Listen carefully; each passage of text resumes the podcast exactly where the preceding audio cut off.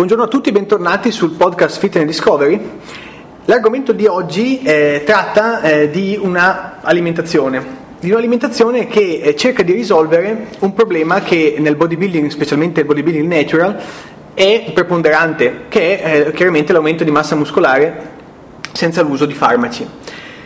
Chiaramente la, eh, la, l'aumento di massa muscolare è un qualcosa che nel natural non solo è molto complicato nella maggior parte dei casi, se non in persone eh, del 5-8% della popolazione su, geneticamente eh, avvantaggiata nel, nell'accumularla,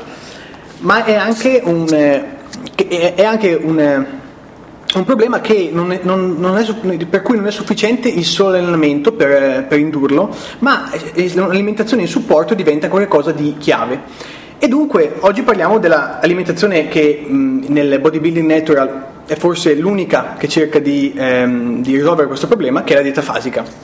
Ok, eh beh, parto naturalmente con i saluti, i doverosi saluti a tutti gli utenti di Fitness Discovery, da Enrico Dell'Olio e da Lorenzo Vieri, naturalmente che avete appena sentito, e eh, oggi parliamo sì della dieta fasica, che è la mia creatura in termini di metodiche alimentari e come ha detto giustamente eh, Lorenzo è stata sviluppata proprio per ovviare una serie di problematiche che nascevano dall'uso delle alimentazioni classiche all'interno dei programmi di aumento di massa muscolare eh, nel natural, eh, nel bodybuilding.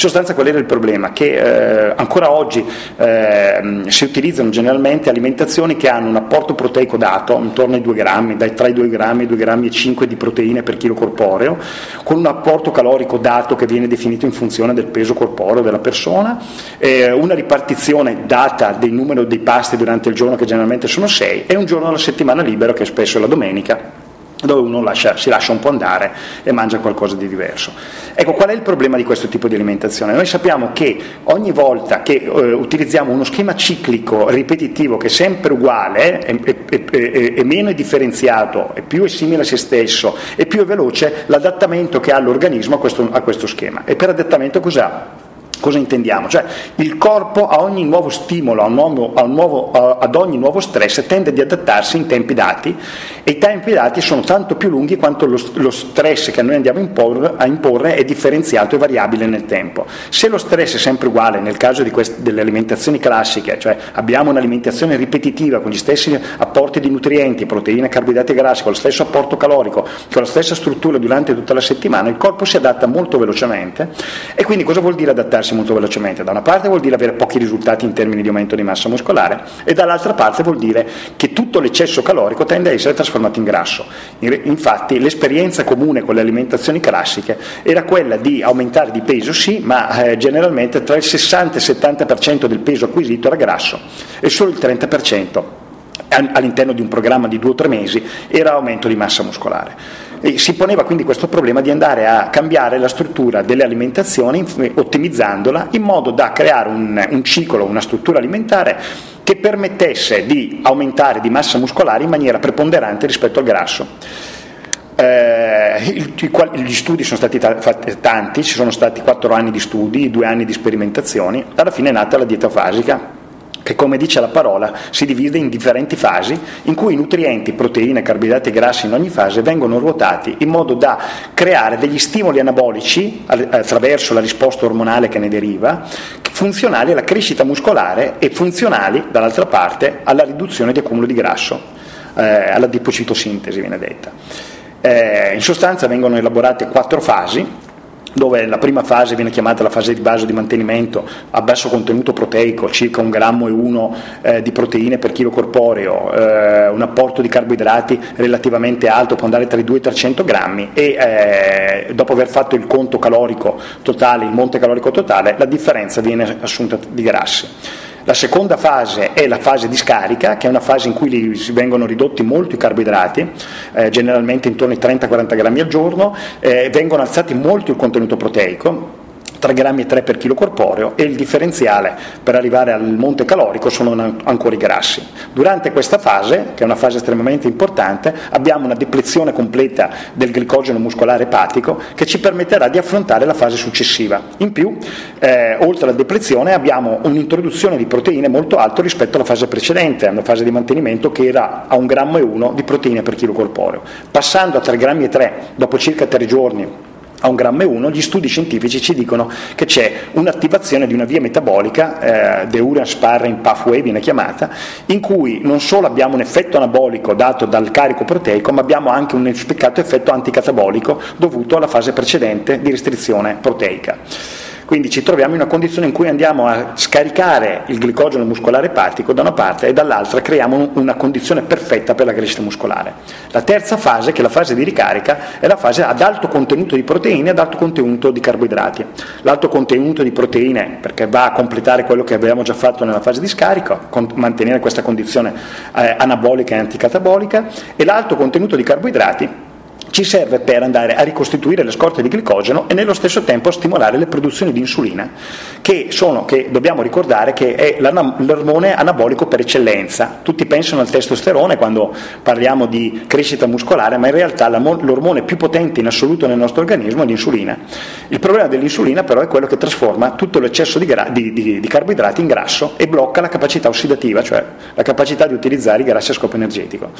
Quindi possiamo usare l'insulina solo quando abbiamo già avuto una depressione totale, il potere dell'insulina e quindi i fattori di crescita che derivano dalla produzione di insulina, IGF1, IGF2, fattore meccanico di crescita, solo quando abbiamo già scaricato i carboidrati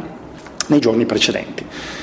E, e, quindi questa fase, la terza fase, la fase di ricarica, è una fase che ci permette la massima crescita, tuttavia pagando il, mi, il minimo scotto, eh, senza ingrassare. E la, la, quarta fase è una fase di transizione dove apporti sia di proteine, carboidrati e grassi entrano in una fase media che ci prepara a ritornare alla fase di mantenimento. In sostanza, queste sono le premesse che stanno alla base della dieta fasica.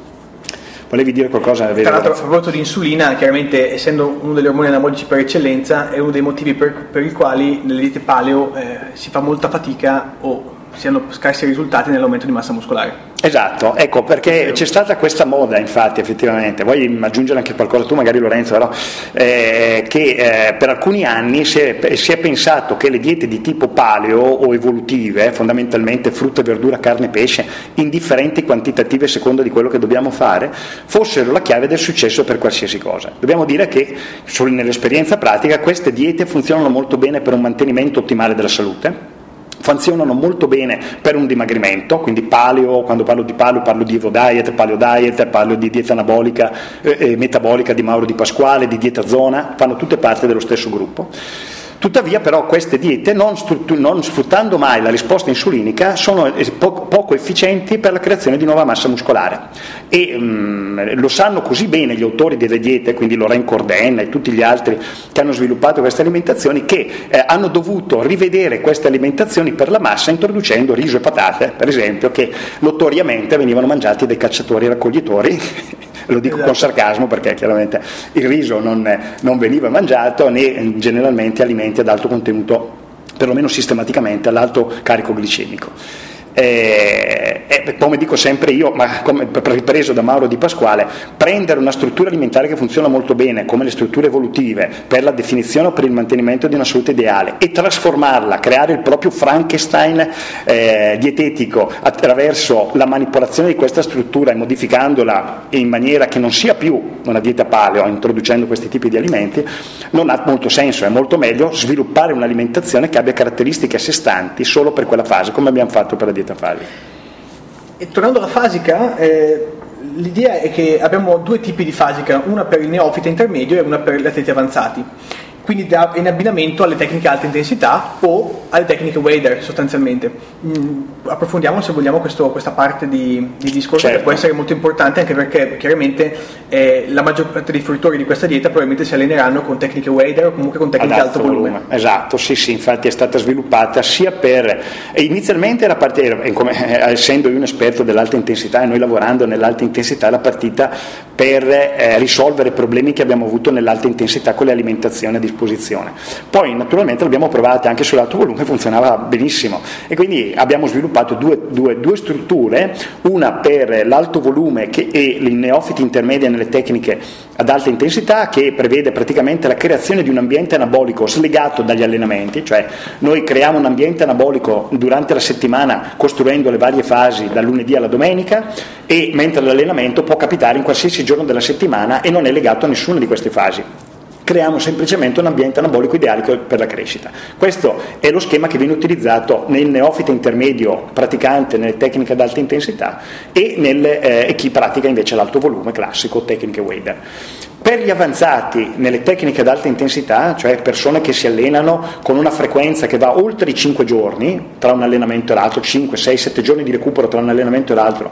o per chi pratica il protocollo ibrido HDZT, la tecnica che io ho sviluppato per eh, l'alta intensità, ecco in questi casi le, la, le, le, l'alimentazione eh, viene abbinata, una, le fasi dell'alimentazione vengono abbinate ai giorni di allenamento ossia i giorni di allenamento coincidono con la fase di scarica, quella ad alto contenuto proteico e basso di carboidrati, non a caso naturalmente, perché eh, eh, in questo modo riusciamo a sfruttare, a creare una finestra anabolica di circa 48 ore. Se vuoi raccontare tu l'esperienza della finestra anabolica cosa sia, mi aiuti nella, nella, gestione del podcast. Eh sì, la, la, finestra anabolica è quella, quella finestra temporale che sussegue all'allenamento e in, in, quale, durante il quale si è creato un ambiente a livello ormonale mm, e biochimico ormonale, un ambiente favorevole a una successiva crescita, quindi si è seminato sostanzialmente eh, e per il futuro raccolto e dunque eh, si possono sfruttare determinati alimenti e determinate, ehm, insomma, sì, determinati ambienti ormonali, ormonali favorevoli per la, il, sostanzialmente la supercompensazione successiva, per ottimizzare i processi di crescita e di riparazione del muscolo. E dunque, chiaramente, quando, eh, avendo provato io e anche dei, dei clienti successivamente, tantissimi, dieta, ormai, ormai, sono qualche centinaia di persone. La dieta fasica eh, in, in modalità avanzato, tra l'altro, è, è, la cosa, diciamo, l'obiezione principale che si può fare allenandosi con pochi quantitativo di carboidrati molto basso durante i giorni di scarica mh, si può pensare che la, l'allenamento diventi faticoso, ehm, si, si sia piuttosto riluttanti mentalmente. In realtà questo non è vero, nel senso che eh, i giorni antecedenti all'allenamento sono stati abbondanti in carboidrati e l'allenamento è talmente breve e eh, con un volume molto basso e dunque il consumo di, di zuccheri mh, è è davvero minimo e dunque non, c'è questo affaticamento e questo, questa debolezza cronica legata alla, all'ipoglicemia sostanziale che, che, si, che, si, crea durante questo periodo di scarica. E inoltre la, il periodo successivo di ricarica è estremamente, eh, estremamente, funzionale a tutto questo ed infatti a livello anche di, di impatto a livello visivo la, la muscolatura eh, cambia completamente a livello eh, di forme, quindi più piena, più, più rotonda e anche più, eh, in qualche modo più vascolarizzata, quindi quasi come eh, una, una, definizione, sostanzialmente una, un periodo di definizione, qualcosa di, di, di, questo tipo. Una cosa però che dobbiamo sottolineare è che eh, con la fasica non si fa definizione, ecco perché questa è una, è una domanda che si fa classica, no? quindi mm, con queste fasi, semplicemente abbassando l'apporto calorico, possiamo, possiamo, fare definizioni in questo modo? Esatto, mi è stato chiesto molto, da molti ragazzi, dici io voglio continuare a utilizzare la fasica perché ha funzionato molto bene anche nella definizione, quindi abbasso l'apporto calorico generalizzato e deve funzionare. È vero, se noi abbassiamo l'apporto calorico in parte funzionerà anche per la definizione, però come ho detto prima è bene utilizzare varie, le alimentazioni eh, che già esistono in funzione di quelle che sono già le esperienze eh, concrete che sono state fatte nell'ambiente. Noi sappiamo che alimentazioni di tipo eh, evolutivo, paleo, abbiamo detto la dieta eh, metabolica di Mauro Di Pasquale, la, la, dieta zona, eccetera, sono alimentazioni particolarmente adatte per la, la definizione, portano molto velocemente a un'ottima condizione fisica e eh, non avendo picchi insulinici, cosa che invece avremo con la fasica, comunque perché è previsto l'utilizzo di una, una quota di carboidrati relativamente alta, eh, riescono a mantenere le alimentazioni di tipo evolutivo una, una, stabilità insulinica e quindi anche la fame. Generalmente le alimentazioni di stile, di stile paleo hanno un impatto favorevole su quella che è il senso di sazietà durante il giorno e il controllo dell'appetito. Quindi detto, per quello che ho detto prima, rimanendo coerente con la mia linea di pensiero, dico per la definizione ci sono alimentazioni che sono state strutturate e funzionano così bene che è inutile andare a cambiare cambiare o cercare di modificare quello che è nato per una cosa per fargli fare anche l'altra. Quindi, eh, proprio perché eh, il grande errore dei, di, di, chi ha sviluppato, a mio parere, i, i, le, le, alimentazioni di tipo evolutivo è stato proprio quello di voler cercare di fare tutto con un tipo di alimentazione che invece si adattava semplicemente a una cosa, che era quella del mantenimento o, di, o la, la, la, definizione. E per quanto riguarda invece i risultati in termini di massa muscolare acquisita rispetto al grasso acquisito, esatto. cosa, cosa, possiamo dire? Guarda, sostanzialmente quello che è lo studio sul campo, ormai adesso sono tanti anni, sono stati quattro anni di programma programmazione di sviluppo della, della dieta, poi è uscito il libro, eh, la, la, abbiamo avuto un sacco di clienti che abbiamo seguito, più tutti i ragazzi, abbiamo, sono stati venduti circa eh, sulla dieta fasica eh, all'intorno intorno ai 2000-2500 libri se non sbaglio e ho, um, non dico giornalmente, ma settimanalmente di feedback da ragazzi che la fanno e sono molto contenti. Generalmente possiamo dire che eh, l'aumento di massa, cioè sul peso acquisito, eh, supponiamo 4 kg di peso, di nuovo peso acquisito, eh, circa il 60% è eh, tra il 60 e il 70% è dato da nuova massa muscolare e tra intorno al 30% è dato da grasso. Questo è quello che si riesce a stabilizzare. Quindi su, su un aumento di 4 kg, circa 3 kg potrebbero essere circa di muscolo e un chilo di grasso, o se dovessimo pensare a 10 kg per persone estremamente dotate che vanno avanti per periodi molto lunghi, 6-7 kg è il muscolo e 3 kg è il grasso. Perché è così importante questo, eh, Lorenzo? Chiunque faccia massa muscolare sa, che abbia fatto bodybuilding, abbia seguito per periodi lunghi eh, programmi di aumento di massa muscolare, sa che poi quando si entra in definizione, per quanto la dieta di definizione sia buona e sia fatta bene, ogni 4 kg di peso perso, almeno un chilo è muscolo e 3 kg sono grasse. È chiaro che se io prendo 10 kg in un programma, in, un, in una stagione, di cui 6 o 7 sono di grasso e 3-4 sono di muscolo, con la dieta classica,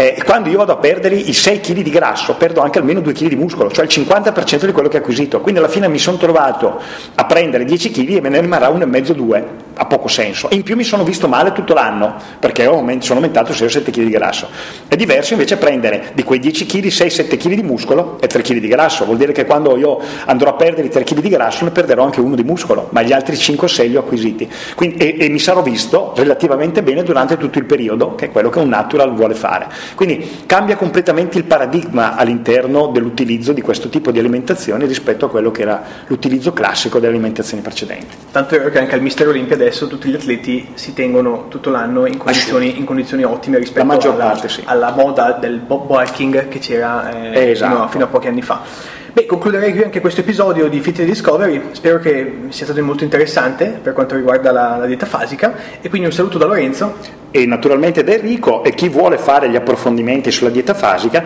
li può, può trovare i libri eh, sia in, eh, nel mio sito internet www.enricodellolio.net o nel portale dell'alta intensità con anche tantissimi video e materiale eh, didattico relativo alla dieta fasica in eh, www.intensityitalia.com.